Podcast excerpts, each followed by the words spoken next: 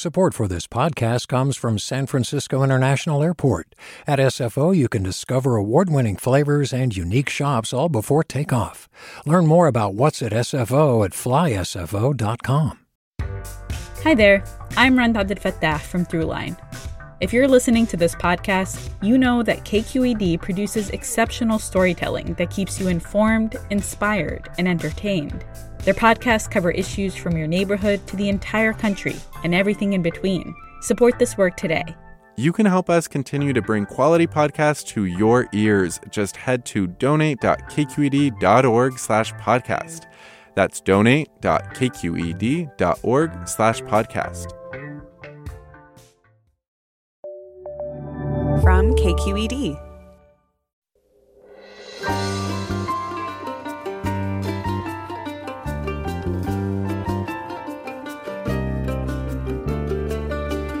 I'm Alexis Madrigal. Welcome to Forum. For many Democrats, Donald Trump's border wall became a symbol for everything that they disliked about the man, his politics, and his administration. Leaving aside the fact that there were fences or walls along big chunks of the border before Trump, the Biden administration has not exactly dismantled Trump's immigration policies or procedures. What Biden has done is move away from a physical barrier and towards a more virtual one, including ever heavier surveillance by drone, sensor, and smart camera. Is that better? Is it worse? Does it work? We'll talk with an investigative reporter who's been digging into the militarized border's digital defenses. And then we'll talk about the ongoing construction of the beloved Bay and Bay Ridge trails. That's all next on Forum after this news.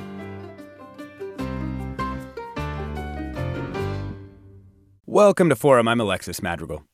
President Joe Biden stopped construction on Trump's signature wall along the U.S. Mexico border but his budget asked for more than a billion dollars for infrastructure, including dollars to bolster the smart wall, increasingly reliant on surveillance tech, which backers in Congress have called an effective and humane approach. But critics say the use of facial recognition software, license plate readers, ground sensors, and mobile surveillance towers that send alerts to border agents are part of an increasingly militarized border that drives migrants to deadlier paths and imperils the privacy rights of residents near the border. Joining us to talk about the politics and technology of the virtual wall is Erica Hellerstein, an Oakland based reporter with the largely European publication Coda. Welcome to the show. Hi, thanks so much for having me. So, Erica, uh, can you tell us a little bit about the current situation along the border? I mean, you rode along with border agents and humanitarian groups. What did the Border Patrol tell you about the surveillance operations that they're running there? Yeah, so I rode along with a Border Patrol agent in Nogales, Arizona, right along the border. Um, and from his perspective, the technologies that they're using, um, which include these surveillance towers that you mentioned, are hugely important.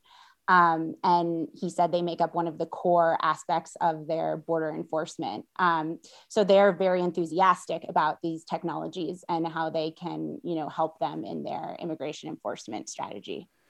So when we talk about a surveillance tower like this, um, what are we? What's it look like, and what do we know about the technology that's actually on the tower? Yeah, so the towers. I mean, you could be driving through some of these parts of you know the border area, um, and you might not know what they are. Um, they're about 160 feet tall. Uh, these are the stationary towers, um, and they look like just these kind of like weird alien-like phone structures. You know. Uh, they're uh, outfitted with infrared and daytime cameras and radar sensors, and the cameras and sensors are have a range of about seven miles. Um, and Border Patrol officials told me there are about 48 of these spread out across the southwest border. Yeah. Um, and so at any moment, you know, driving through Arizona um, in the border zone, I I saw, you know, these really, really tall towers. There's also mobile versions of these that are um, much shorter that are attached to trucks. Um, and the trucks will like park at some point in the desert as well. And they have the same capabilities. And there's also, you know, aside from the towers, right, uh, spread along the border, there's different sensors, right? How many of those are there and what do they do? Yeah, so there's about, I think at this point, according to Border Patrol, roughly 20,000 spread throughout the southwest border. And these are underground sensors. Um, and they basically will send alerts to Border Patrol agents in control rooms and when they detect motion on the ground. Um, And so you can't see them if you're walking through the desert, but you might set one off. Um, and I actually think I set one off when I was doing my reporting. I was riding around um, southern Arizona in the desert with a humanitarian organization. Um, and we were in a truck, and all of a sudden, we were just in the middle of nowhere. And a Border Patrol official drove up to us and was like, What are you doing here? Um, mm. And told us we had tripped up a sensor. So, where did this system come from? Is this another sort of result of 9 11 and the sort of surveillance technologies that went into place there? Or is this a kind of a new system that developed uh, recently? It's definitely, you know, it's an old system. Um, something I found really interesting while I was reporting this story was that it had roots in the Vietnam War, and there were actually this, these ground sensors that were used during in the jungles of Vietnam to track the Viet Cong. And then after the war, um, they were repurposed and brought to the border, I think in 1975. So it dates back a long time, the sort of steady buildup of technology along the border. And then you start to see it um, really ramp up in the late 90s, 2000s. Um, in 2006, you get a contract for the construction of a, many of these mobile surveillance towers um, and stationary towers that I was just mentioning. And ever since then, you've just kind of seen a steady increase in investment and support for this kind of technology. So the roots um, are really go back, you know, to the military, um, and it's been a buildup for many, many years. It's also interesting because the wall, of course, became charged with all of the political energy of our time as this sort of symbol of either pro Trumpness or, or anti Trumpness. But it sounds to me like the virtual wall, in fact, has had broad bipartisan backing for for decades and and continues to have it. Yeah, I thought that was a really interesting part in in reporting this story and just learning a little bit more about it. Um, is exactly that that the wall, you know, really became this symbol, particularly during um, Trump's campaign in 2016, and so partisan and so divisive.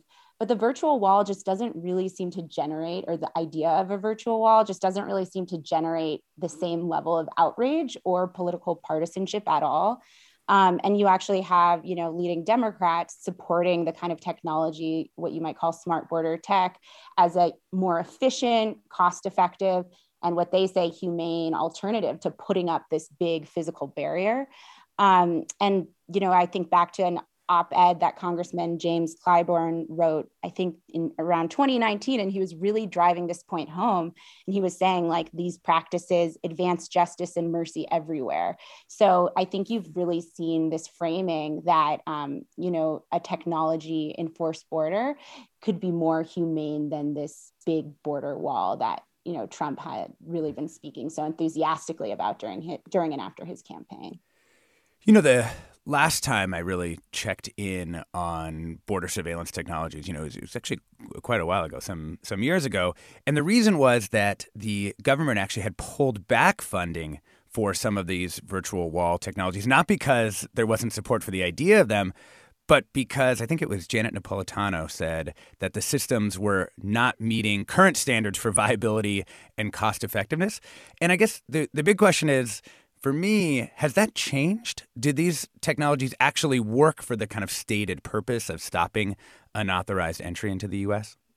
Yeah, I mean that was a really interesting part of this too. Is exactly what you said. She they rolled it back, and I think this was in 20, uh, 2011 maybe. And one of the main points that they raised um, when they said, you know, we're getting rid of this program is uh, what really stood out to me was these ground sensors I was talking about.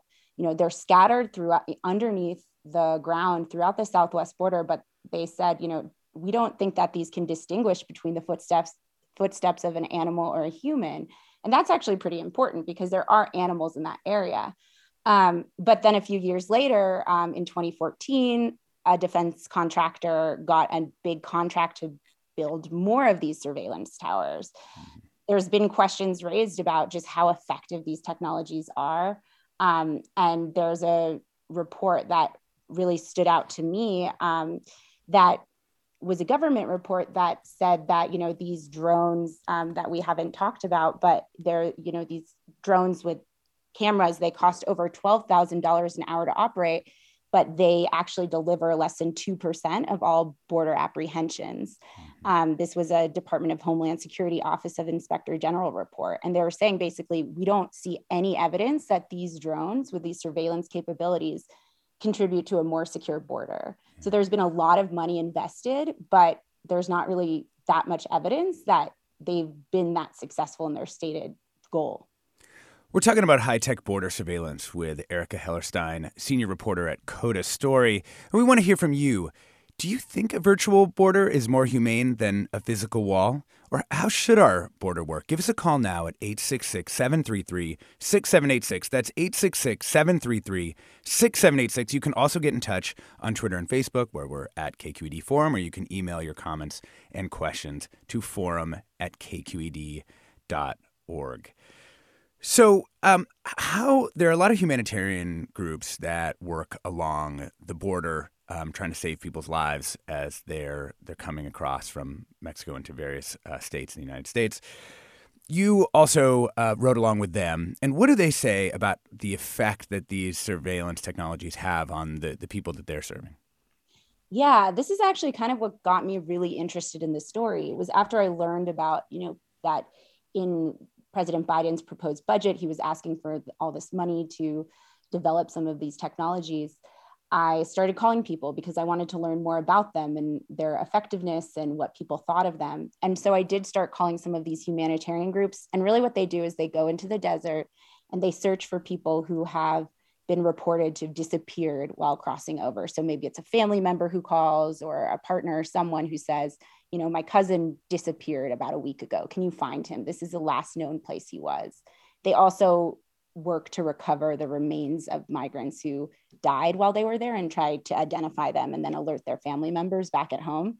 And so I thought they would have like a pretty interesting lens into, you know, they're really close on the ground um, into what these technologies do.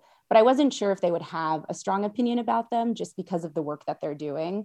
Um, and when I called, I called a few of these groups, and they were so adamant um, about, you know, their belief that the technology was driving people into more dangerous routes th- through the desert. And that was something that really surprised me. Um, is like the first thing someone said to me when I asked him about the technology was, "It's killing people," um, and I wasn't expecting that forceful of a reaction. Um, and so their position is basically you have these towers and ground sensors scattered throughout the border region in the desert. And coyotes who are, you know, responsible for bringing people across the border have adapted and learned that they're there. So maybe they're taking people in, you know, one route through the desert and all of a sudden they're in a really remote area and border patrol shows up. They might think, okay, there might be a camera around here, there might be some ground sensors, there might be a surveillance tower that detected us. So let's change our route and go even deeper into the desert or over a mountain where it's less likely to have this technology. Um, and the groups will say, because people are going into these more and more remote areas, they have a greater risk of being exposed to dehydration and exhaustion and basically to die. Um, and I did, you know, once I called a humanitarian up and he said, I just got off the phone with someone who told me he was crossing over, saw a surveillance tower, and moved into a much, much deeper um, and more treacherous route through the desert. So their position is really that this is just an extra deterrent um, that's putting people into more dangerous paths. And Border Patrol will basically say the same thing. Um, when I was in the ride, they just along, think it's okay. yeah.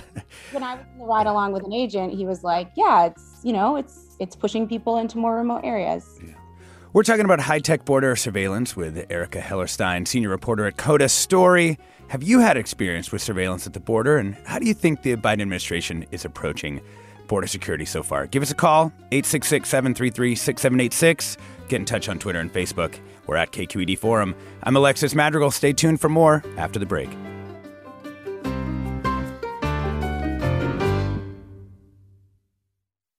Support for Forum comes from San Francisco Opera. Set 10 years after a school shooting, the critically acclaimed opera Innocence takes us into a complex emotional journey where our understanding of innocence and guilt is constantly upended. Kaija Saariaho's ethereal score collapses the past into the present as a community of survivors grapple with how to move forward. Don't miss the highly anticipated American premiere of Innocence, June 1st through 21st. Learn more at sfopera.com.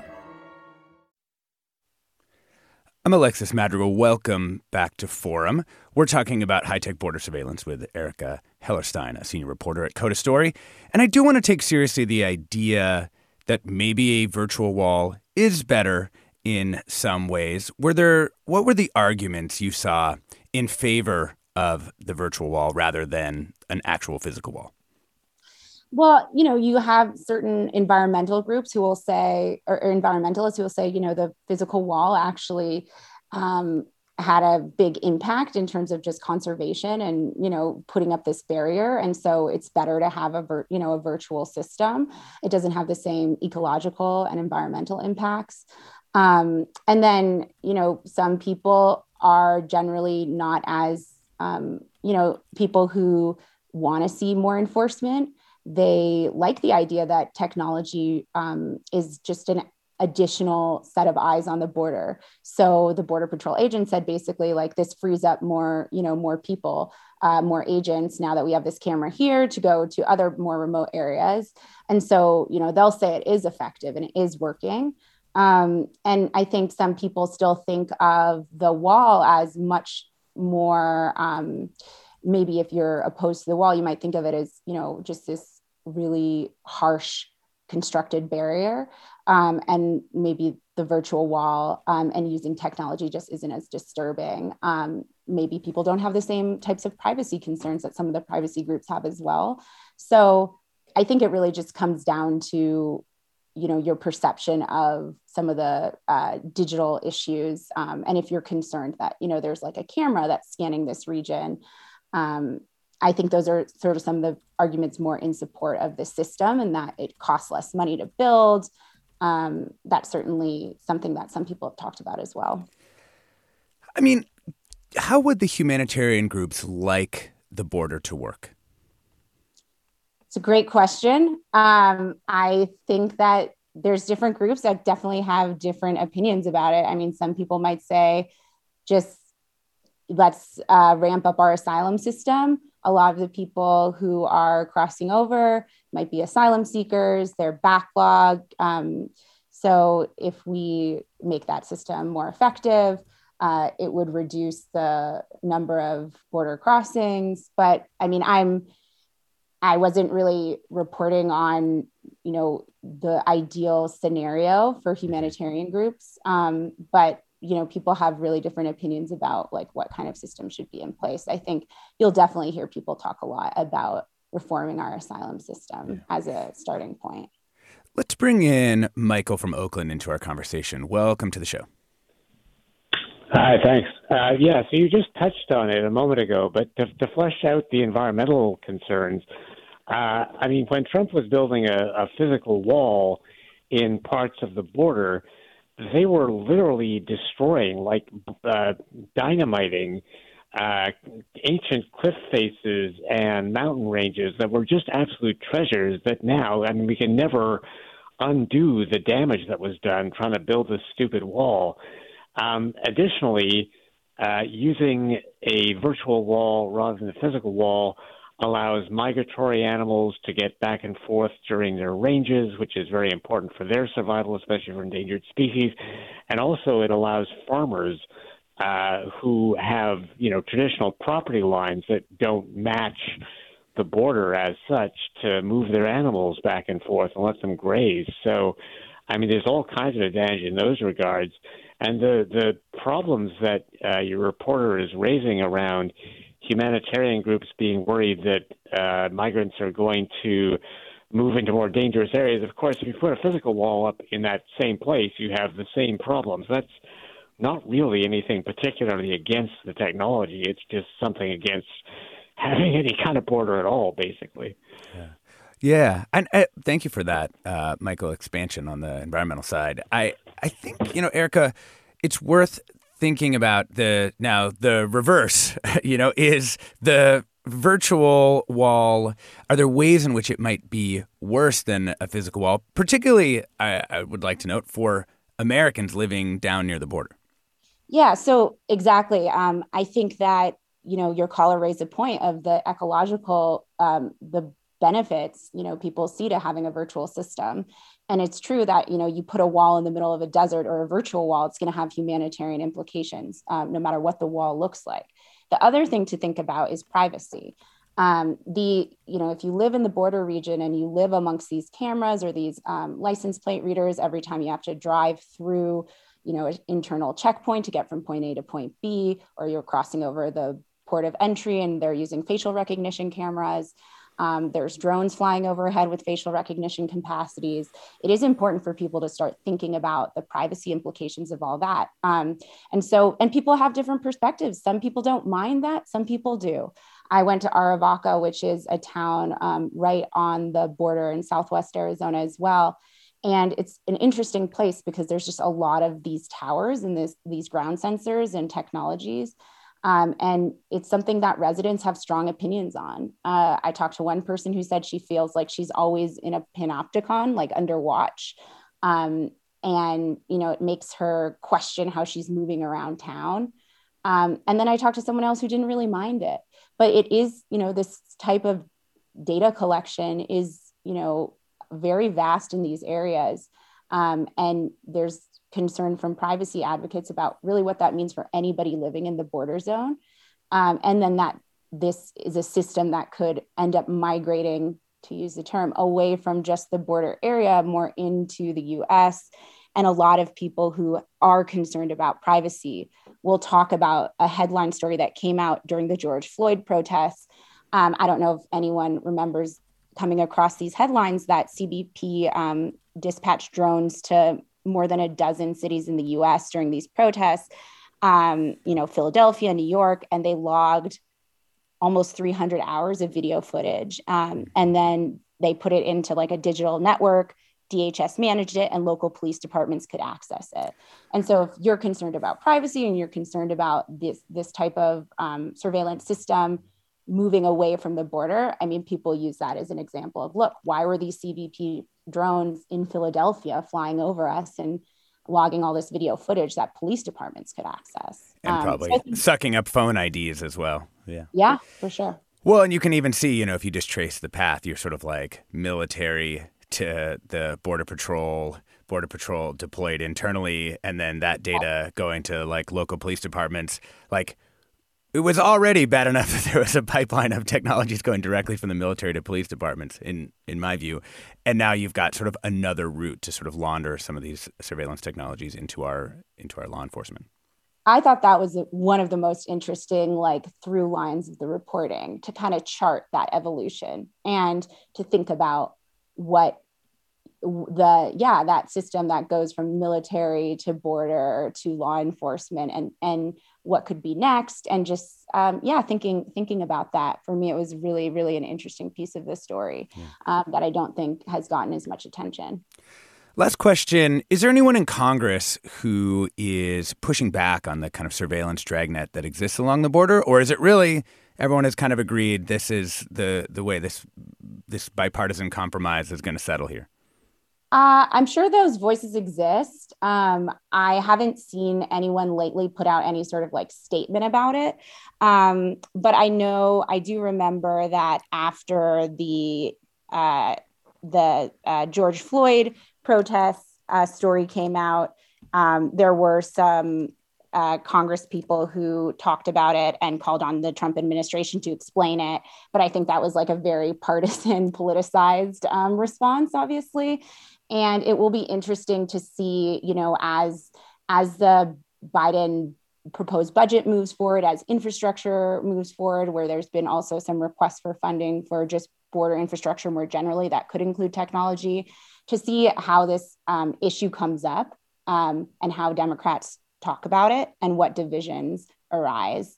Um, i'm very curious to follow how how congress people are going to talk about this moving forward Thanks so much. We've been talking with high, about high tech border surveillance with Erica Hellerstein, a senior reporter at Coda Story. Thank you, and we'll be right back with another segment of Forum.